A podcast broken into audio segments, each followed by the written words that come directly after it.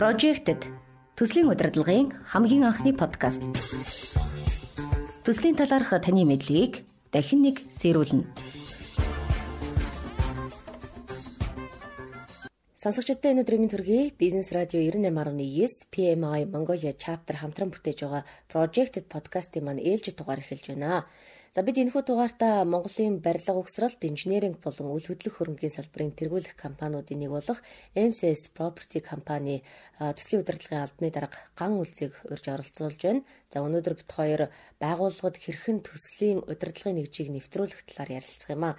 За танд энэ өдрийн мэндүргийн урилгын маань хүлээн авч студид хүрэлцэн ирсэн танд баярлалаа. За баярлалаа. Та бүхэн ч гэсэн энэ өдрийн мэндийг хүргэе. За юуны төрөнд төслийн удирдлагын нэгж компаниудад ерөн зайлшгүй байх ёстой нэгж хилцсэн нэг мөн үү? Төслийн удирдлагын нэгж байхгүй бол яах юм? Байснаар бас ямар давуу талууд бий болох юм гэдгээс яриагаа эхлэе. За яг хөө төслийн удирдлагын нэгж ер нь яг олон улсад бол нэлээд одоо түгээмэл те одоо альж байгууллагт нэг санхүүгийн газар тэг худалдаа авалт хариуцсан хангамжийн алба гэд байдаг шиг төслийн удирдлагаар бизнес эрхэлдэг одоо бизнесийн үйл ажиллагааны төслийн удирдлага чиглэсэн энэ байгууллагуудад бол тийм төслийн удирдлагын нэгжгээд олон улсад бол түгээмэл байдаг. Манай монголчууд сүүлд 2010 оноос хойш төсөл хөтөлбөрүүд нэлээд хэрэгжиж эхэлснээс хойш төсөл гэдэг ойлголт өөрөө нэвтэрч эхэлсэн. За тэгээд төсөл гэдэг ойлголтоо дагаад одоо тэр төсөл төслийг яаж удирдах юм бэ? Яавал зөвхөлтэй юм бэ гэдэг одоо стандартуудыг одоо байгууллагууд үйл ажиллагаанд нэвтрүүлэх талаар судлаад үзэхээр бас төслийн удирдлагын нэгж гэж одоо байх нь зүйтэй юм а гэдэг одоо стандарт дээр өөр дээр нь бол тайлбарлагдсан байдаг олон улсын стандарт дээр. Яг уу ямар ч байсан төслийн удирдлагын нэгж өөрөө заавал одоо байх шаардлагатай гэдэг бол биш аа зүгээр яг үйл ажиллагаанд тохируулж бол ашиглаж болно.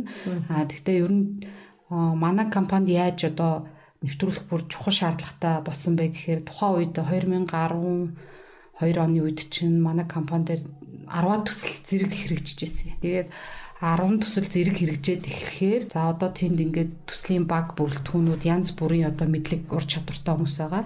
Тухайн одоо төслийн менежер ямар ур чадвартай байна тэр хэрээр одоо төсөл удирдагддаг. Сайн менежертэй сайн туршлага муутай залуу менежер удирдлаганд илүү алдаа оноотой тийм байдлаар ингээд ялгууртай ингээд төсөл ингээд удирдагдаа. Тэгээд тэр төслийн үр дүнг ингээд тайлангуудыг харахаар мөн адил ингээд ялгаатай мэдээлэл агуулсан. За ийм байдлыг нь одоо жигдлэх одоо хэрэгцээ шаардлага үүсэж байгаа юм л да. Тэг байгууллага дээрээсээ. За тэгээ байгууллагын одоо топ менежмент буюу одоо байгууллагын удирдлагуудад одоо яг төслөөс одоо яг ижил агуулгатай одоо ижил одоо нөгөө нэг э, мэдээлэл агуулсан тийм репорт тайлангууд шаардлагатай болж байгаа.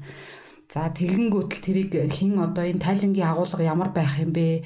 Ямар агуулгатай байх юм бэ гэдгээсээ эхлээд жигдлэх шаардлагын үүднээс төслийн удирдлагын нэгж одоо ажиллаж байгаа. Бүх одоо төслүүд яг ийм байдлаар одоо тайлангаа өгнө гэд темплейт гэж ярьдیں۔ бид нар нөгөө нэг загвар баримт бичгийг боловсруулад төслүүд рүүгээ тараагаад тэр загвараа ингээд агуулга тохирохын тулд илүү best practice олон улсын юм туршлагуудыг судалж агаад жигдэлсэн, тайлан жигдэлсэн.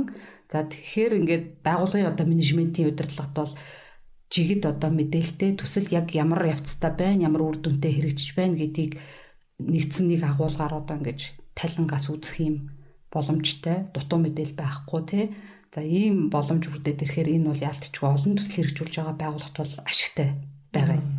Аа тий тий. За тэгээ ганцхан төсөл хэрэгжүүлж байгаа үед яах вэ гэхээр төслийн удирдлагын одоо нэгж өөрөө төсөл дээрээ байрлаж болно.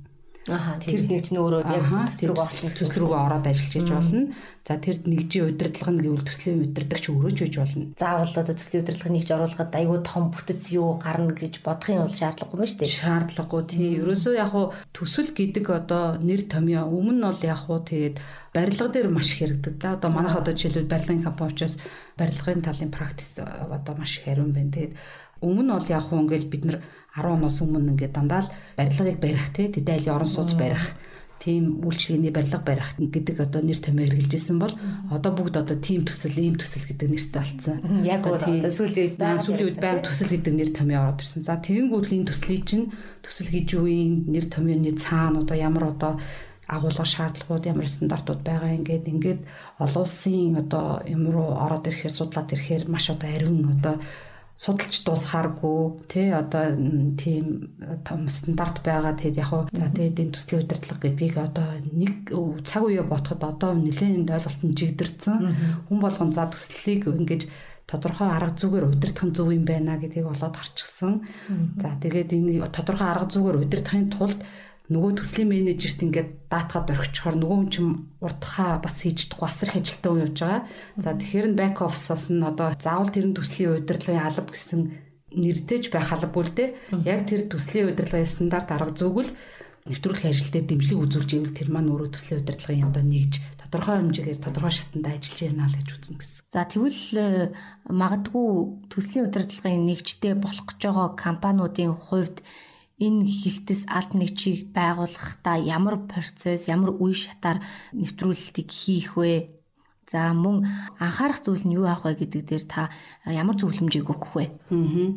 Тэгэхээр яг байгууллагын өөрийнх нь нөгөө стратеги бодлого одоо хаашаа чиглэж гин гэдэгтээ нэлээ уйлдуулж харна.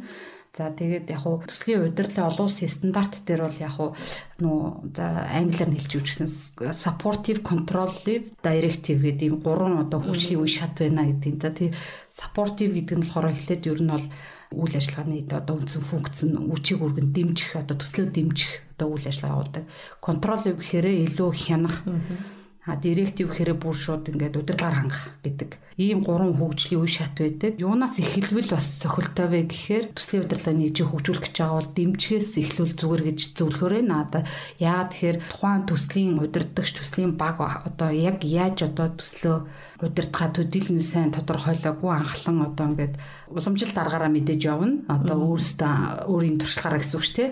Туршлагаараа уламжлалт аргаараа явна. А дээрэс нь төв офсоос нь дэмжиж өгвөл одоо илүү үр дүнтэй удирдах нөхцөл нь бүрдэн шаардлагатай одоо төлөвлөгөө гаргах тэр маяг загвараар одоо ингээ хангаад дэмжиж эхлэх нь хамгийн одоо эхний алхам байх боломжтой. Тэгээд яг манай компани хувьд ч гэсэн яг эндээс эхэлсэн бүх юм.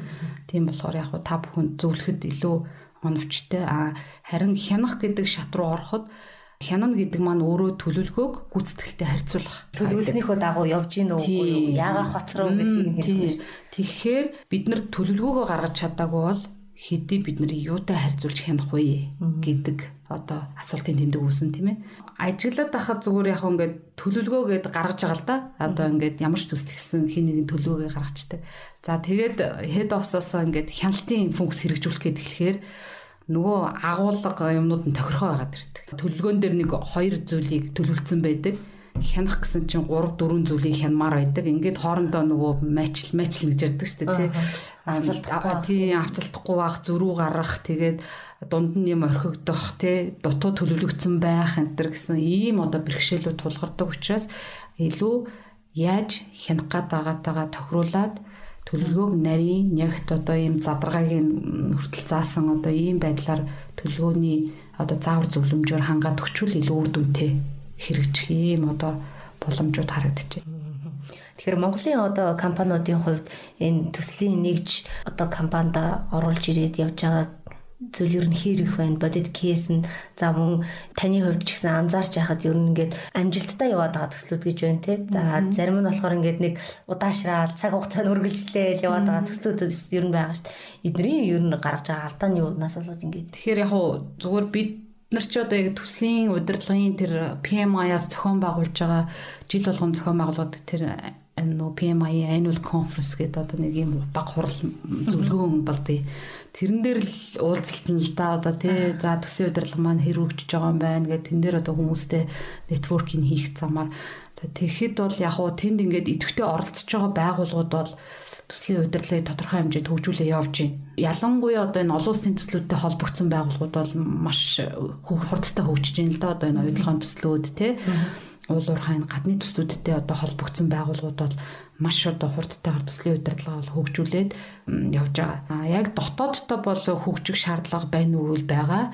А хин одоо хөгжүүлэх анхны одоо энэ сэдлийг төрүүлэх вэ гэвэл ерөөсөө л байгууллагын удирдлага эзэн тий байгууллагын эзэн мэдээж одоо ингээд нэг юм функц ингээд үүсгээд тэгээд э, хүн суулгаад энийг судлыг тодорхой хэмжээний зардал гарна. За тэр зардлыг одоо шийдвэрлэх маань өөрөө байгуулгын эзэн байна. Харин байгууллага өөрөө хаашаа зорж байгаа ирээдүйд хэтийн зорилго нь өөрөө олон улсад гарахыг одоо төлөвлөсөн үү тий Асын харан тийш Асын харан тийш явж гин үү гэдэгтэйгээ уялдуулаад тэгээ тэрийг хөгжүүлье гэдэг одоо ийм байгууллагын удирдлага эзэдийн л одоо гаргах одоо шийдвэр дор одоо функц ажиллаа л гэсэн үг юм бол. Тэгэхээр өнөөдрийнхөө подкастыг дүгнэж хэлэхэд бол төслийн удирдлагын нэгжийг төсөлд нөлөөлөх нөлөөллөөр нь дэмжих, хянах, удирдах гэсэн гурван төвшөнд бол ангилдаг талаар за мөн байгууллагын удирдлагуудад төслийн төлөвлөлт, гүйцэтгэлд хяналт тавихад нэг ижил өгөгдөл мэдээллээр хангах давуу талыг бол төслийн удирдлагын нэгж бий болгодог тухай бол бидэнтэй ярилцлаа. За мөн тухайн байгууллагын хэмжээ хэр төсөл төвтэй байгаагаас хамаарч төслийн удирдлагын нэгжийг байгуулах шийдвэр гаргах нь зохимжтой талаар бол зөвлөгөө өглөө. Ингээд танд баярлалаа. Ажлын амжилт хүсье. За баярлалаа тий. Угаасаа аливаа юмыг эхлийг тавихад одоо удирдагч манлайлагч нар эхэлж гарааг эхлүүлдэг. Араас нь бол чадварлаг одоо ажилтан боловсрууччин маань одоо ингээд хөгжүүлээд аваад явах бүрэн боломжтой байдаг. Тэгээд энэ одоо ярилцлагад одоо урьсан тэгээ манай компани туршлагаас одоо хуваалцах боломж олгосонд баярлалаа. Та бүхэнд ажлын амжилт хүсье. За баярлалаа танд.